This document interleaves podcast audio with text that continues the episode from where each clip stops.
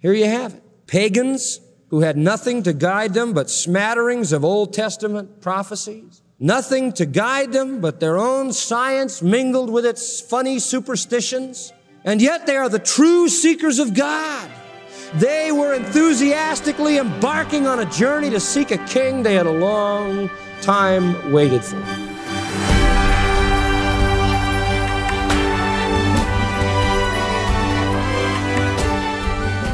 Some say it was a comet.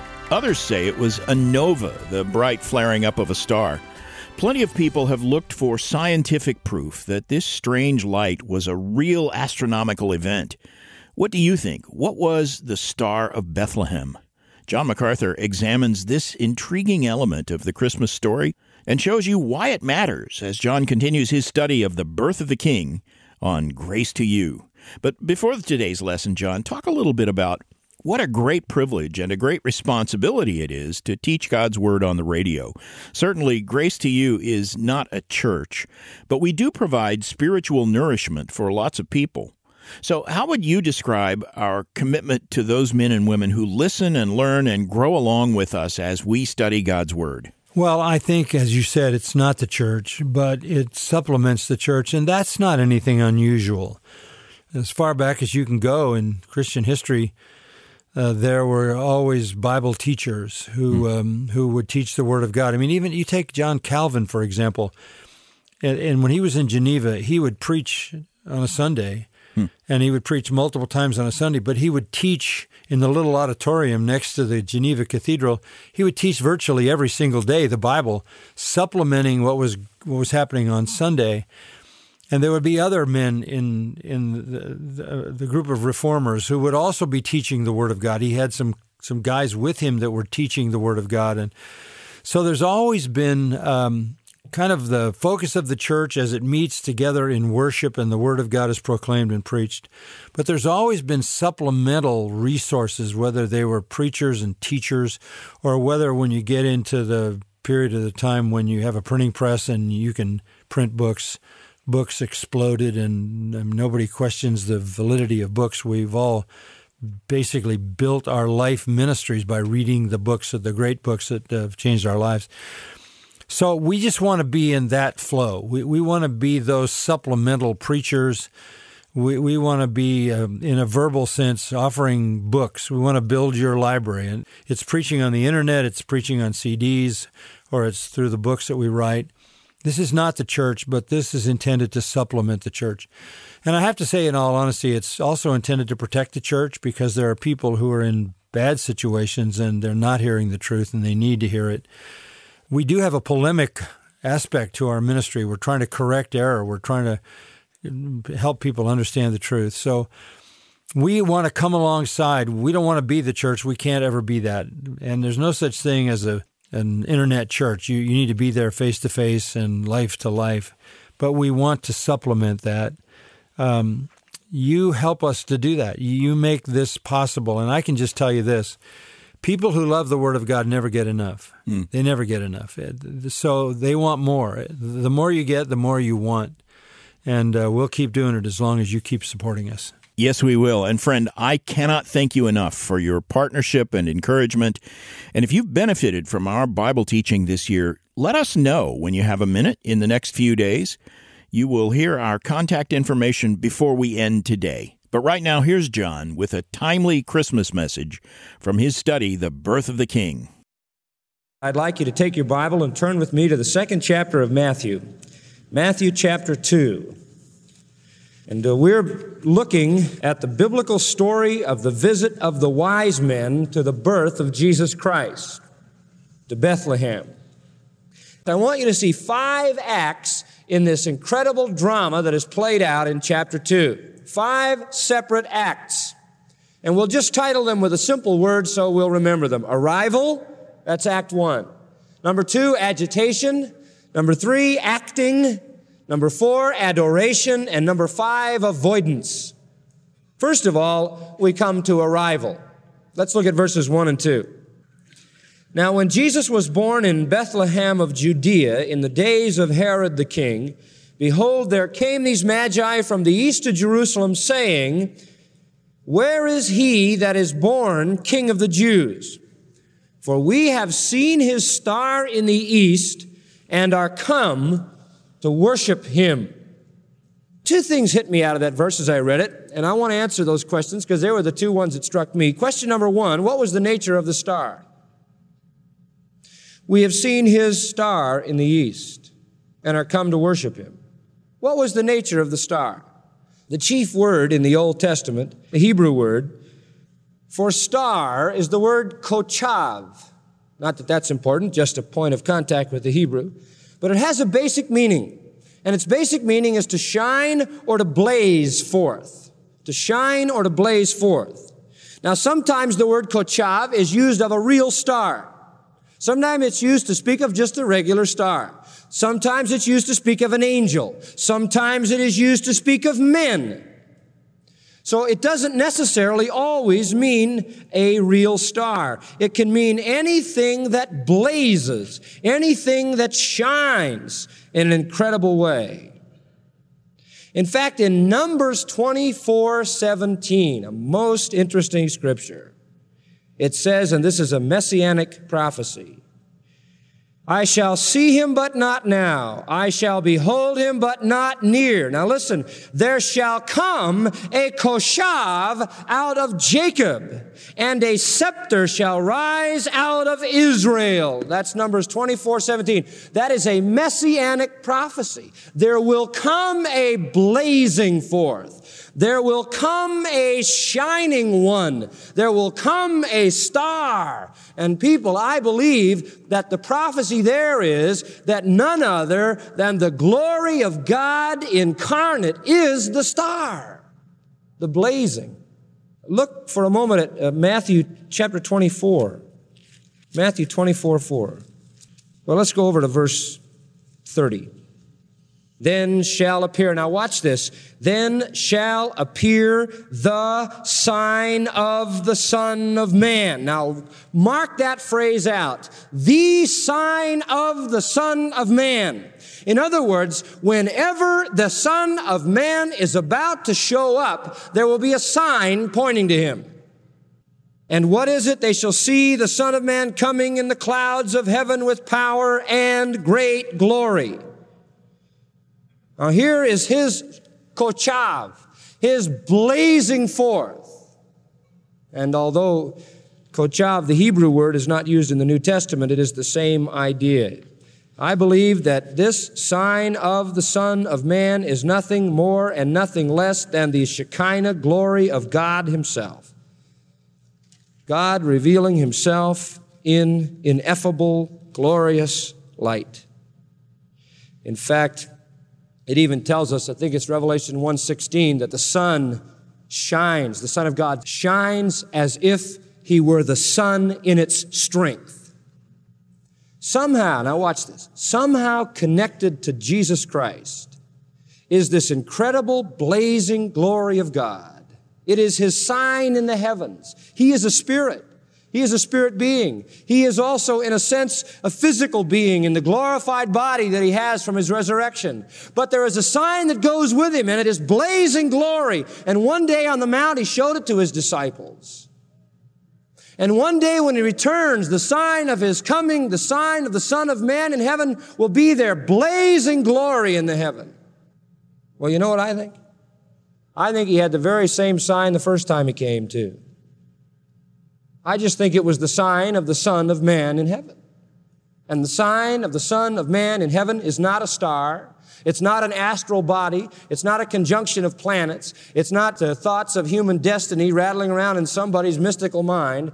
The sign of the Son of Man is nothing more and nothing less than the Shekinah glory of God revealed in light, blazing, dazzling in the heavens. I would add this thought. Verse 2 says, We have seen, watch this, his aster. His blazing. The word aster, incidentally, people, the word is translated star here, but it is used of other things than stars. So he has his own, and again, it means a blazing forth or a shining. We have seen his shining in the east. We have seen his kochav, his aster, his blazing, his glory. And the very fact that it's his star means it's something very special. It has appeared. That's an interesting word. We have seen his star in the east. His star. Verse 7. Herod says, I want to know the time the star appeared. And the word phaino in the Greek means that which lights up. What time was it when that thing lit up? And there is the sense in which Herod says, when did this particular shining forth light up? And even that is sort of a hint that it was something that never existed and was called into existence only because Jesus was coming. And so I believe this was his aster, the sign of the Son of Man in the heavens. It was there at his first coming, and beloved, it'll be there at his second coming. It's his sign. It's his star. It's not some astral body. The pseudoscience of astrology could never predict the Lord. God revealed himself. It was no different than the pillar of fire in the Old Testament. And you remember the pillar of fire and the cloud in the Old Testament stood over the Holy of Holies? Well, in this, it tells us that whatever this star was, it went and stood over the house where he was born. Now, you tell me how a literal star would ever do that. Can't do it. It's none other than the sign of the Son of Man. You say, well, well, if it was such a blazing, magnificent glory of Christ's sign in the heavens, how come only the shepherds over there in Bethlehem field saw it and the wise men over there in Persia and nobody else saw it? Well, that's a fair question. That's the second question I ask. How come God is so selective? Well, you know, he, that's nothing new for God. He can make everybody in the world blind to something if he wants to. There's something about God revealing what He wants to reveal just to those to whom He wants to reveal it. And that's all I can say about it. How did they connect it with Jesus Christ's birth? I don't know. I really don't know. Except that God made it so obvious that they knew. That they knew. And Matthew doesn't give us all the bits and pieces and details of how they saddled a Persian horse and how many miles and how it was and where they ate and all of that. Because this isn't the story of these people, it's the story of Jesus Christ. And they have a place only insofar as it's related to Him. So the details aren't there. But it's incredible to me how God works things out when He wants to get His things done.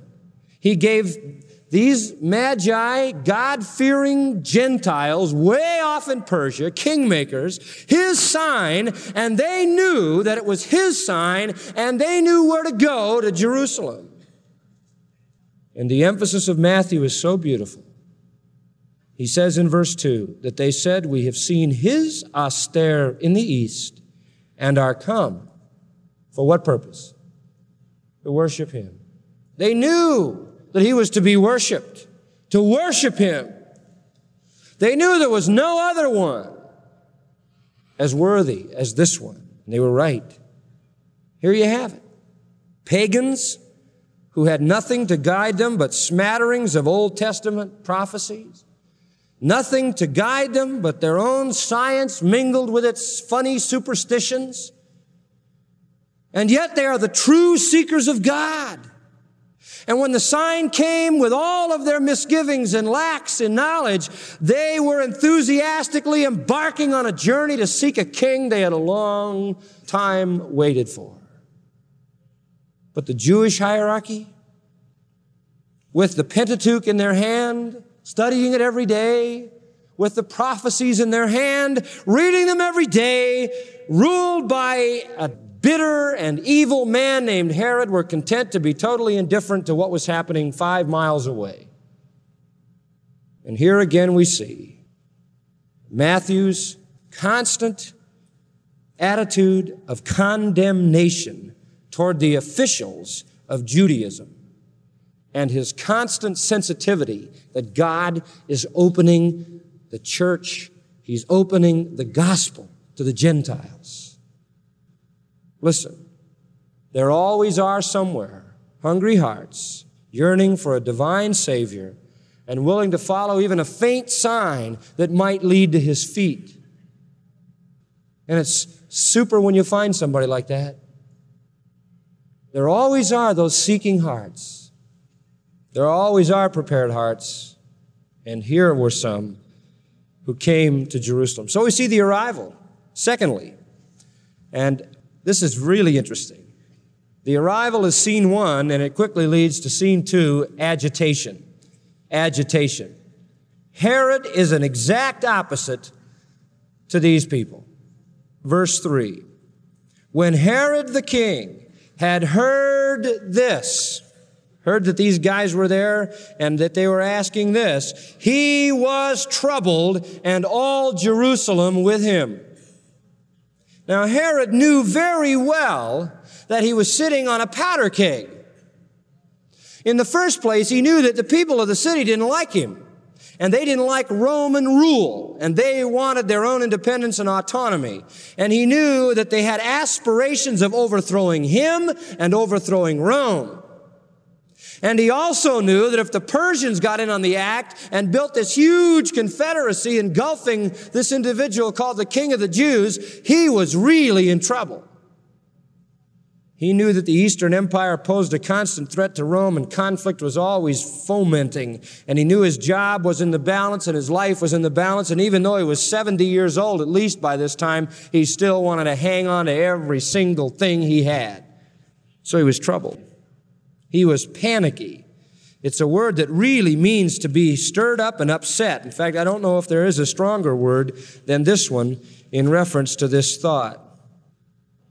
A good comparative one, it would be in Matthew 14, 26, where the very same word is used, and it says this, and when the disciples saw Jesus walking on the sea, they were agitated. It's the same word. I mean, this was really an abnormal thing. This was very, very upsetting, and they were in a state of panic. Now, he was agitated. And he had a reason. After all, he was the king of the Jews in his own mind. He had been given the title by Caesar Augustus. He had fought hard to keep it and maintain it. And now all of a sudden somebody's arrived who's going to take his throne. And here are the kingmakers to make sure he gets it. Boy, this is serious business. And this kind of rumor, he could just imagine, this kind of rumor is now floating all over the city. There's a new king. There's a new king of the Jews. There's a new king of the Jews. Did you hear? The Persians are here. The kingmakers are here. There's a new king of the Jews. And he can imagine the stirring up of freedom riots among the fanatics and the zealots in the, in the country. And boy, he's shaky. And so he realizes, I've got to take some radical steps. And in his rotten, depraved mind, a plot begins to brew.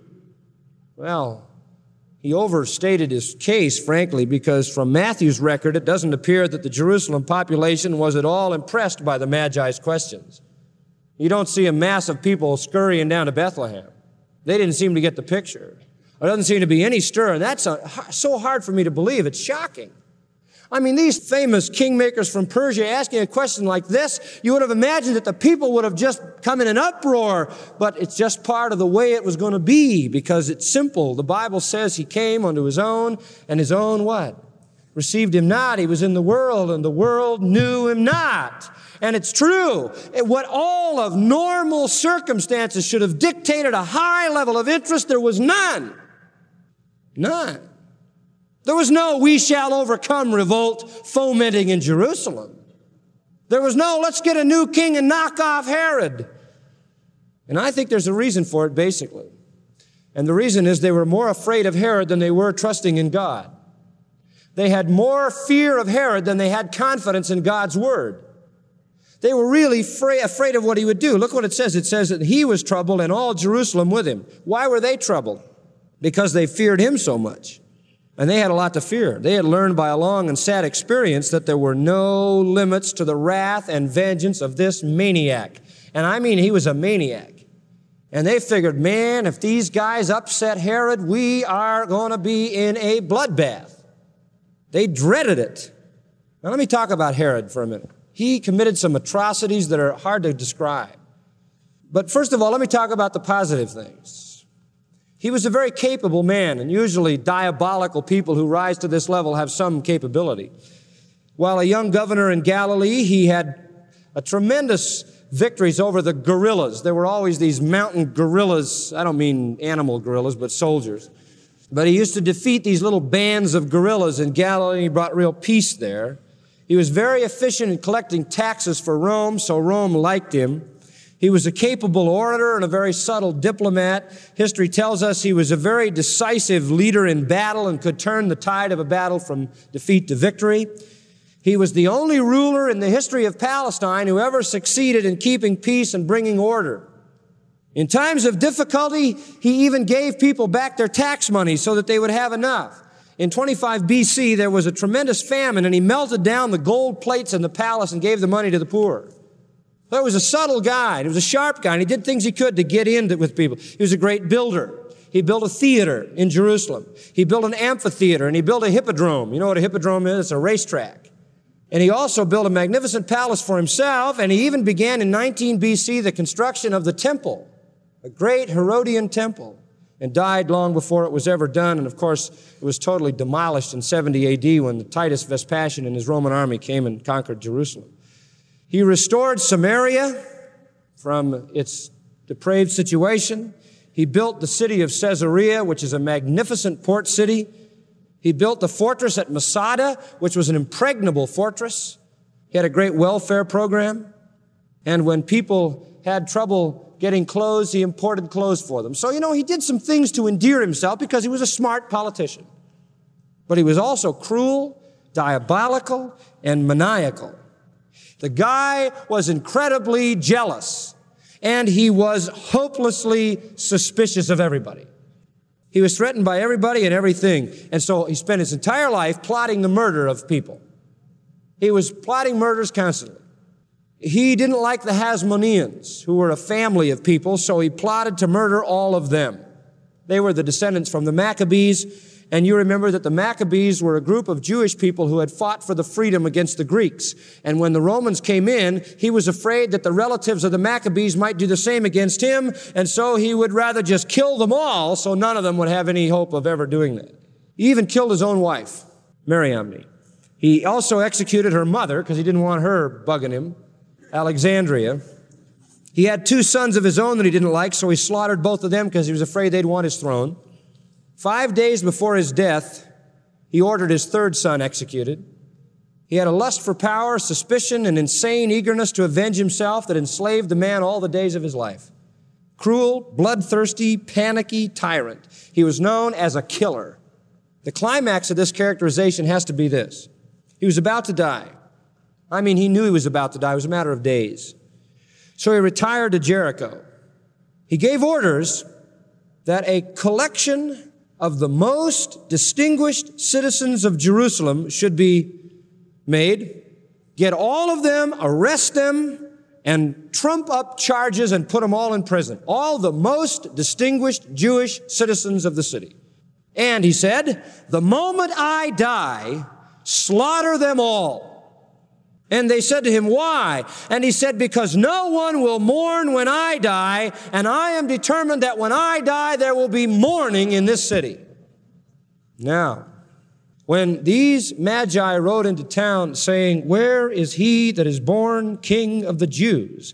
And the Bible says he was agitated. He was agitated. That was what disturbed him more than anything, a threat to his power, see. And he was really shook. That's so interesting to me. The contrast between the peace in the hearts of the Magi and the panic in the heart of Herod. And maybe it's because there were wise men and there were fools and Herod was a fool. Dr. Gaebelein says the great city with its magnificent religious institutions, its wonderful Herodian temple, then still in process of erection, its aristocratic priesthood and benevolent institutions had no knowledge of the king. Nay, they did not desire the king to come. They were self-satisfied. This foreshadows the whole story of the rejection of the king the Lord from heaven that there was not alone no room for him in the inn, but there likewise was no room for him among his own. They received him not. And Herod the king was troubled and all Jerusalem with him. He feared for his throne, which was not his, and Jerusalem knew what Herod's fear meant. It meant rebellion, bloodshed and suffering, end quote. He's right. What he's saying is the reason everybody else was upset was because they knew the kind of man that Herod was. And they feared what would happen. And let me tell you some folks, they had a right to fear because it wasn't a matter of days until Herod sent his soldiers to slaughter every single baby in the land under two years of age to make sure in his collection he slaughtered this potential king. That's why Jerusalem was shook up. Let's have prayer. Our Father, we, we are thrilled when we see the Word of God opened to our understanding. And our joy comes because we so deeply desire to understand your Word. And there's a certain sense of exhilaration that comes with that understanding. But we confess, Father, that there is absolutely no exhilaration, there is absolutely no joy when we realize what all of this meant we look back at a man like Herod, who now burns in an eternal hell. We look back at chief priests and scribes, elders of the people, now lost forever, and recognize that when the king came, they didn't want him, they didn't know him, they didn't bother to find out. Help us to focus on the fact that all humanity is divided into those two areas those who reject and those who believe. Help us to realize that that's the dividing determiner of destiny, our Lord Jesus Christ, in whose name we pray. Amen.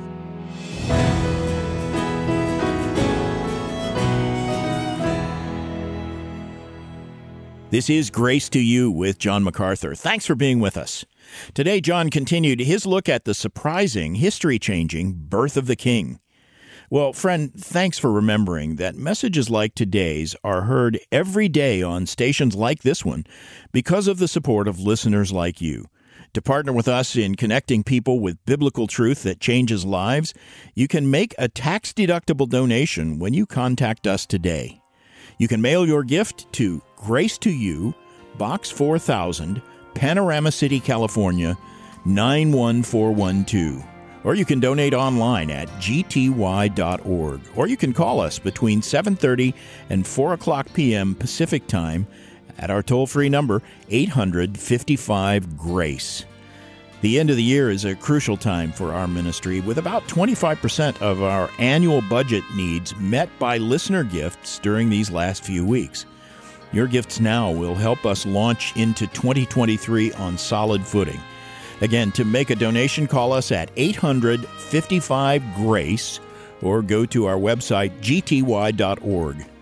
And friend, remember, you can still get gifts from Grace to you in time for Christmas Day, but you'll need to call our customer service line between 7:30 and 4 o'clock p.m. Pacific Time today, or at the very latest tomorrow. Our number here, 855 Grace. Again, that's 800 55 Grace or choose the next day shipping option when you order at gty.org. Now, for John MacArthur, I'm Phil Johnson, encouraging you to be here at the same time tomorrow when John looks at why the reign of the King of Kings will be nothing like the world has ever seen. John is continuing his study from the book of Matthew with another half hour of unleashing God's truth one verse at a time on Grace to You.